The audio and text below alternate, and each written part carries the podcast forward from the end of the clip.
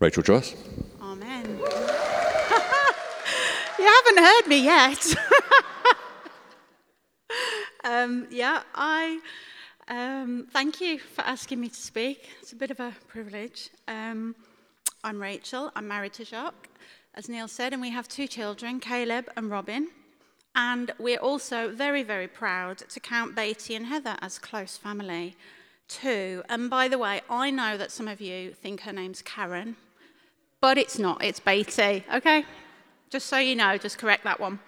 Um, and Christmas is getting closer, isn't it? Um, we're in Advent. We're in the countdown. It's okay to sing carols now. It doesn't feel too early anymore. Um, yeah, it's... Uh, It feels like the whole of society is counting down and waiting for this day, and we're well into Christmas preparations. Have you got your decorations up already? Um, yeah, have you asked Alexa to play any Christmas carols? Uh, I had my first mince pie somewhere at the beginning of November. That's not too early, is it? Um, there's a little joke on the next slide, because it is me. Um, yeah. Uh, I should read it for the for the recording, shouldn't I? Christmas Day is a lot closer than I realised. There are only three more doors left to open on my Advent calendar. um, and one more thing that I am really excited about this year. Um, this year, some of you will get where this is going. This year we had a plug socket installed on the front of our house. Right, so you know what that means, right? We live just around the corner from a road called Lower Morden Lane, which is nothing special most of the year, but it gets a bit exciting this time of year because the houses on Lower Morden Lane go to town when it comes to Christmas decorations. You have never seen such a display of eye-watering, blinding Christmas lights, and um, it kind of overflows to all the kind of surrounding streets and areas. So this year we've got a plug, so we get to be part of it too. um, so this morning I've got the privilege of sharing some of my thoughts on the season of Advent and justice and the link between the two. And Brian last week and Kim the week before gave some brilliant perspectives to us to chew on. So if you haven't heard, if you heard them speak, you'll probably find some of my themes familiar. And if you haven't, I'd really recommend you listen, because they said a whole load of stuff way better than I can. Um, but now it's my turn. So let's get stuck in. Um, during Advent, we Christians turn our attention to the coming of our King. The Old Testament tells a story, God's story, of a world intentionally and purposefully created by God as good, but destroyed by sin.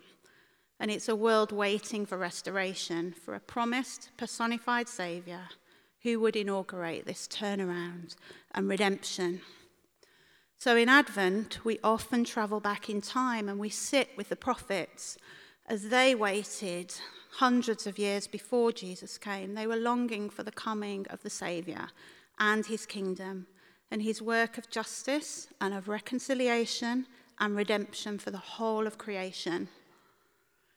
So I'm going to look at, read a couple of these passages. The first one is Isaiah forty-two, verses one to four, where Isaiah wrote, "Here is my servant whom I uphold, my chosen one in whom I delight. I will put my spirit on him, and he will bring justice to the nations. He will not shout or cry out or raise his voice in the streets. A bruised reed he will not break, and a smouldering wick he will not stuff, snuff out. In faithfulness he will bring forth justice. He will not falter or be discouraged until he establishes justice on earth, and in his teaching the islands will put their hope." And in Isaiah nine, Isaiah wrote, "For to us a child is born, to us a son is given, and the government will be on his shoulders. And he will be called Wonderful Counselor, Almighty God, Everlasting Father, Prince of Peace, and of the increase of his government and peace there will be no end. He will reign on David's throne and over his kingdom, establishing and upholding it with justice and righteousness from that time on and forever. The zeal of the Lord Almighty will accomplish this. So we, of course, we read and we hear these promises in retrospect. We know that Isaiah was talking about Jesus. We celebrate during Advent and during Christmas, and we can be awestruck that God's rescue plan has taken place, and we are now, with a capital N, now part of it. But let's talk a bit about justice. The word appeared in both of those passages from Isaiah. Did you spot it? I tried not to lean on it too much, but probably did, because it's our, it's our buzzword this month. Um, and it's, it's definitely a characteristic of God himself, and it's a key element of his rule and reign over heaven and earth. But justice is a tricky term, and it's loaded to the hilt with emotion and with bias, with politics, sometimes with pop culture. To a news journalist, justice means something really different to a police officer, perhaps. To an Afghan woman, I'd imagine it means something very different to a Taliban fighter. To a traffic warden, it probably means something very different to the rest of us. Um, we all carry our plate, our own plate, to this table. By that, I mean my understanding and yours is shaped by our experiences, by our social status, by those we come into contact with, and by where we get our news from. So, and I think particularly in the Western world, we all have quite significant blind spots when it comes to justice, me and you all included. Now, I get paid for some of my time to work as a lawyer, and my vo- my work involves a lot of words, so I really like definitions. I love a good set of capitalized terms. So, being true to my profession, I think it's really important to define and to scope out what we're talking about. So when the Old Testament prophets, when Isaiah talked about justice, it is loaded with meaning, but not because of the people's context, but because of God's intentions. Justice in the Bible is usually interchangeable with the word shalom, which is a state of God's manifest, by that like tangible, his evident goodness. It's a state where nothing is missing and nothing is broken, and where God's created order works together in harmony and flourishes. It's abundance of life, and it's satisfaction, contentment, it's the potential for complete fulfillment. It's harmonious relationships and it's physical well-being. There's no sickness or disease, no relational dysfunction or breakdown, no stress, no mental illness, and it's often accompanied by forgiveness. It is God dwelling in his world in the center of a free, righteous, loving community of people. It's rest for every part of God's creation. No wonder the prophets longed for it. I like it too. So let me put it like this. Justice and shalom are God's intentions being realized in concrete ways in the world. So, the link between Advent and justice. I found a, a picture, but we'll move on. Uh, with every, as with everything else, shalom and justice starts and ends with Jesus. So now I'm going to turn to Colossians one. If you've got a Bible, have a look. The Apostle Paul writes to a group of new Christians, and he uses the most beautiful poem about Jesus. And because I like words, I've put up here the Message version of the text by Eugene Peterson. I'm just going to read it. We look at this sun and we see the God who cannot be seen. We look at this sun and we see God's original purpose in everything created, for everything, absolutely everything, above and below, visible and invisible, rank after rank of angels. Everything got started in him and finds its purpose in him. He was there before any of it came into existence, and he holds it all together right up to this moment. And when he comes to the church, he organizes and holds it together like a head does a body. So spacious is he, so roomy, that everything of God finds its proper place in him without crowding.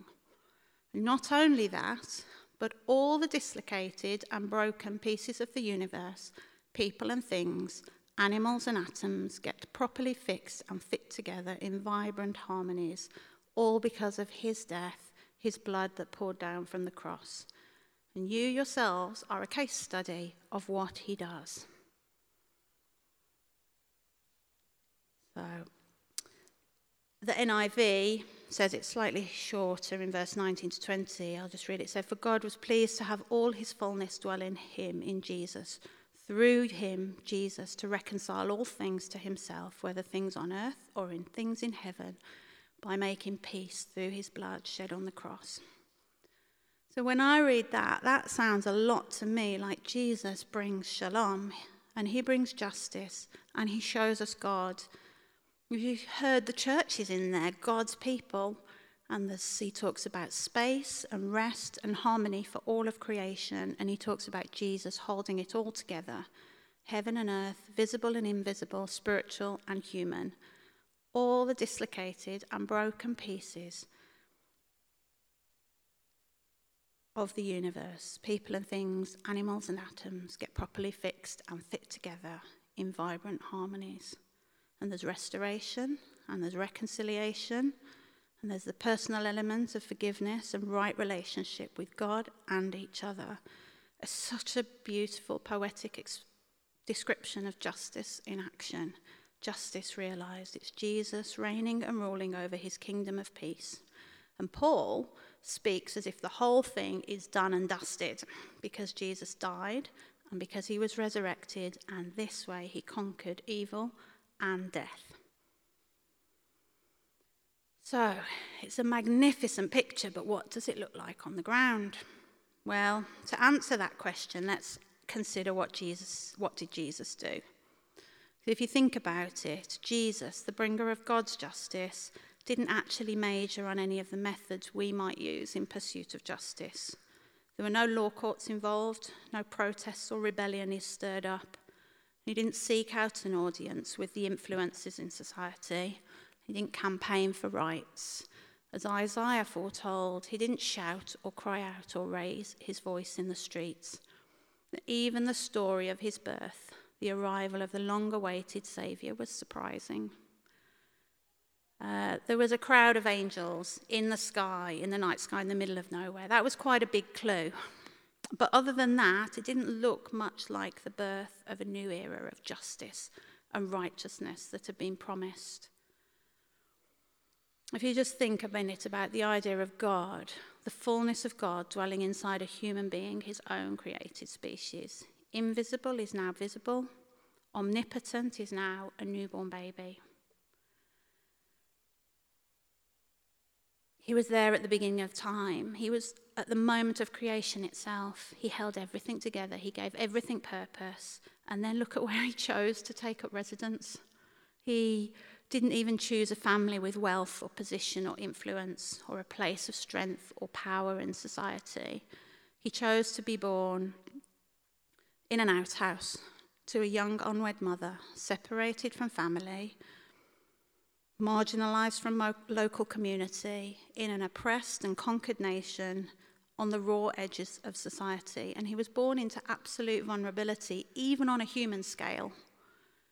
Just think about the, the emptying of power, the way he just stepped away from his position and privilege, and he chose to do that. And he put himself with, identified with those right on the edges of society. So in his letter to Philippians, Paul uses another beautiful hymn to, to describe this. Jesus, being in very nature God, did not consider equality with God something to be grasped or used to his own advantage. Rather, he made himself nothing by taking the very nature of a servant, being made in human likeness and being found in appearance as a human being. He humbled himself by becoming obedient to death, even death on a cross. So Paul is saying that Jesus identified to such a degree, he showed such solidarity with the poor and the marginalised that it was actually impossible for people to see the difference, some of them, and he was actually executed as a common criminal. And it's so hard for us to understand what God did and what Paul wants us to understand here, because Jesus is always at the centre of everything. He's never on the margins. He had heaven's fanfare as a baby, at his birth, and then he always had crowds around him as an adult. But actually, if you read the Gospels carefully, digging a little bit deeper into the context as you go, you'll see that Jesus chased down people on the margins. He befriended outsiders, and he brought healing and restoration and hope to those people. When he found an audience with the rich and the privileged of society, he challenged them. And he so often exposed their heart motivations in that. This is Jesus, carrying out the fullest expression of God's mission to restore shalom and inaugurate a kingdom of justice on earth as in heaven. And a really strange dynamic happens.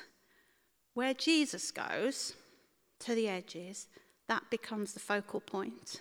And so the person that he raises up, however marginalised or underprivileged, they are healed and they're noticed and they're dignified.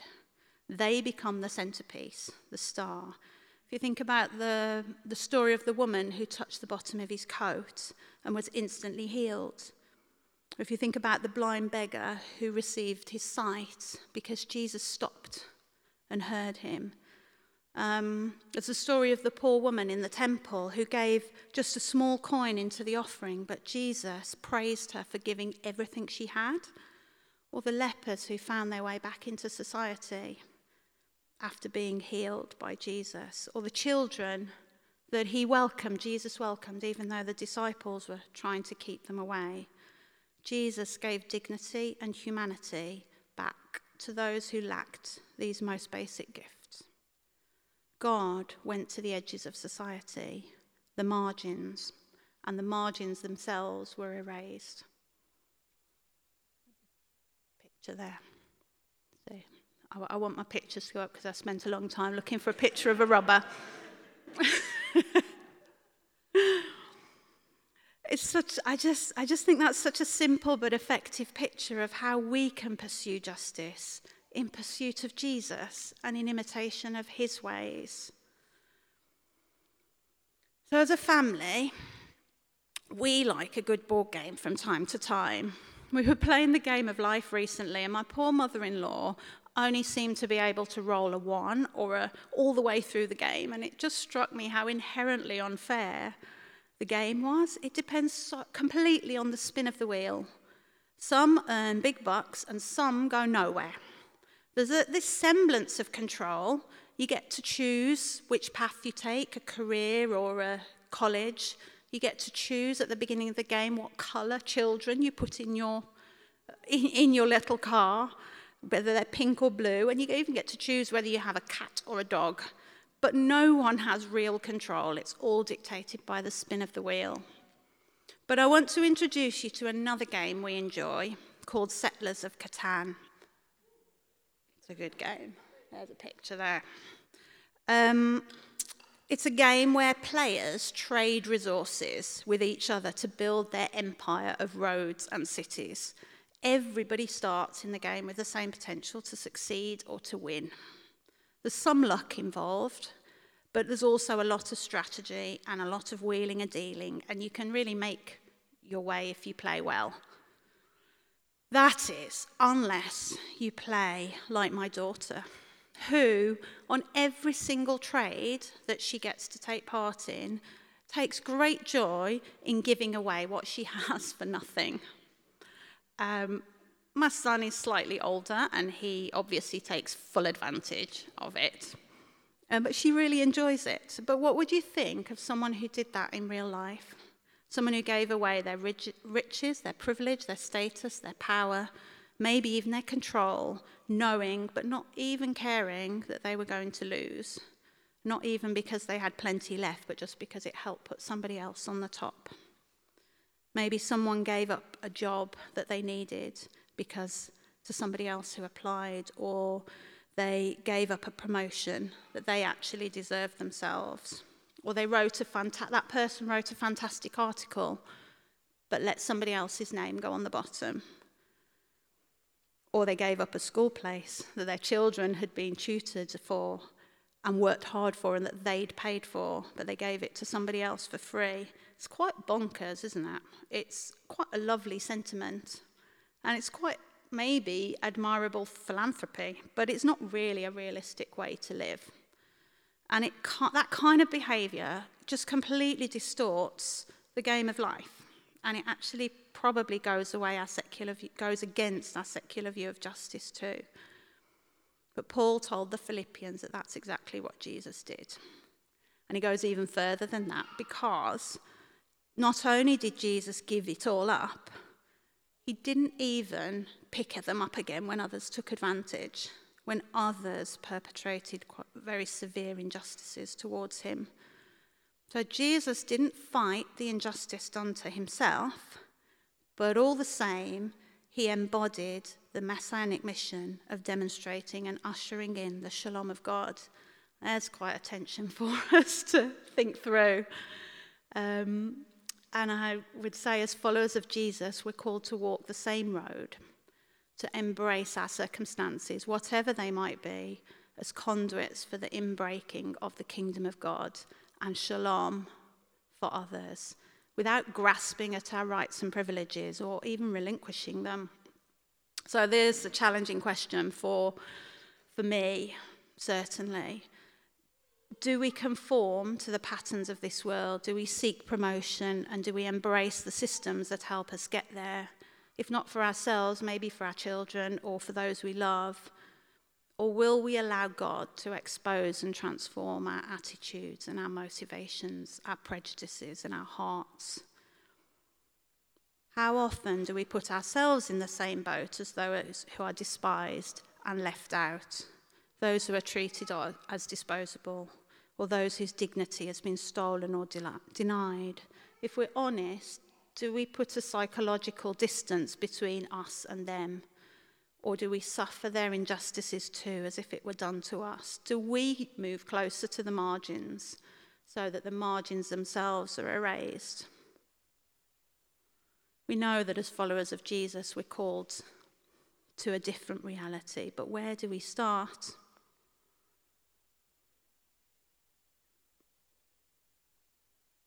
Some, recently there was um, a, a charitable fundraiser called the Big Sleep, Big Sleep Out, where people choose to sleep on the streets in order to raise money for homelessness. And it kind of reminded me a little bit of this, this heart, where people are trying to understand what's, what it's like themselves, people who have a home.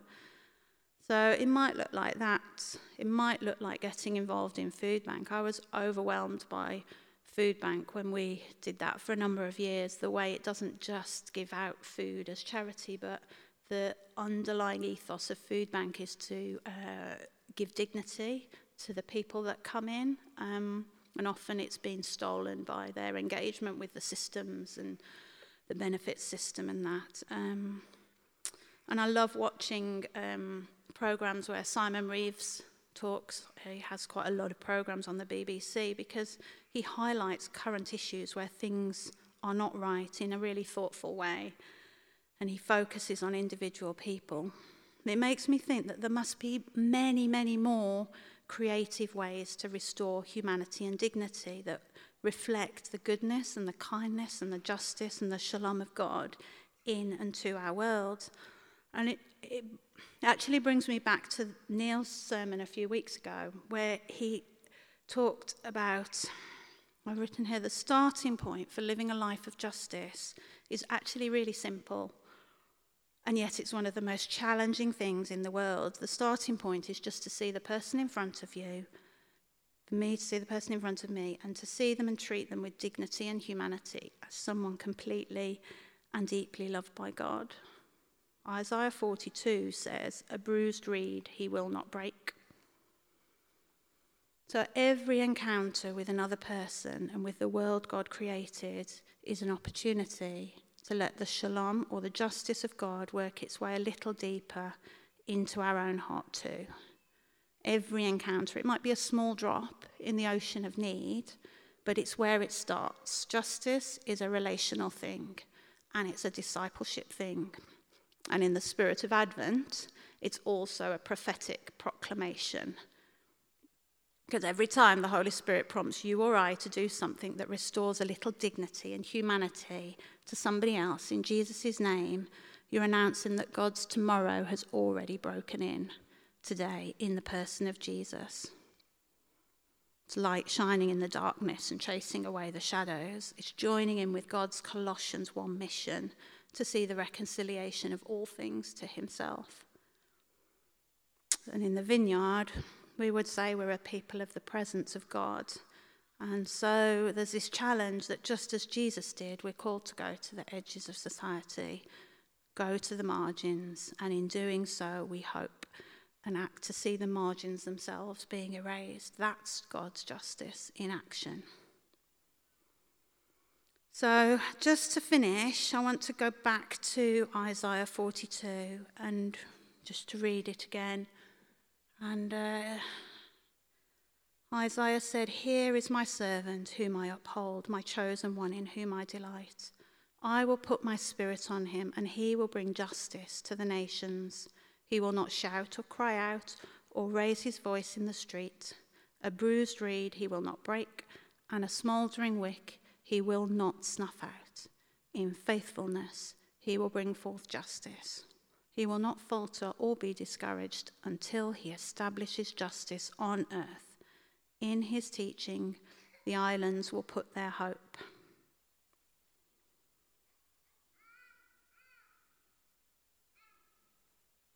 So, yeah. I guess my, my hope and prayer for me and for all of us individually, for me personally and you personally, but also as a community of Christians, is that we really do take seriously and eagerly, continue to take seriously and eagerly God's invitation to partner with him and see his kingdom come through his spirit in us, and specifically with the encounters in front of us. Encounters with the person in front of us, and then in doing so we're also transformed into the likeness of Jesus in our own hearts, so that we get to see in even greater measure all the dislocated and broken people and things, animals and atoms, get properly fixed and fit together in vibrant harmonies through Jesus.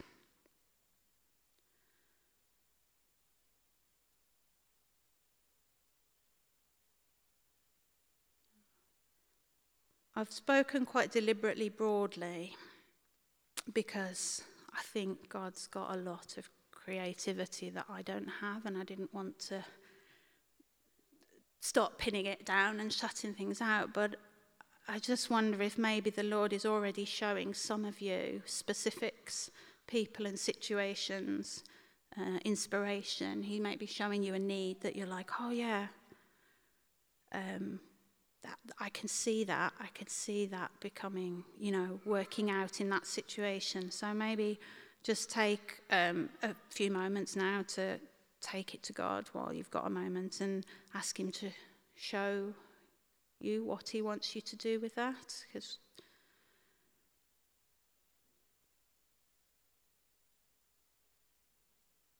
and I think also maybe there's some people who, whether by circumstances or work environment or sickness, maybe by the system or workload, maybe by degenerative relationships, you feel like you've been robbed of your own dignity or your own sense of worth, struggling to, and, and we need to pray. We need to pray that God's kingdom would come now into your um, situation and heal and restore. And the other sense I had is that maybe some of you here are struggling with a relationship, and you'd really like God to help you see that person through his eyes and guide you forward through murky waters, whatever that relationship is. Um, so it'd be really good to, to pray with, if that's anyone, to pray with you about that as well and stand with you as we look to see God come into that space. Um, so in a minute we'll have space to pray. Um, so come forward um, with a face mask on, and someone with a face mask on will come and pray for you. Um, yeah, Tom and Amy.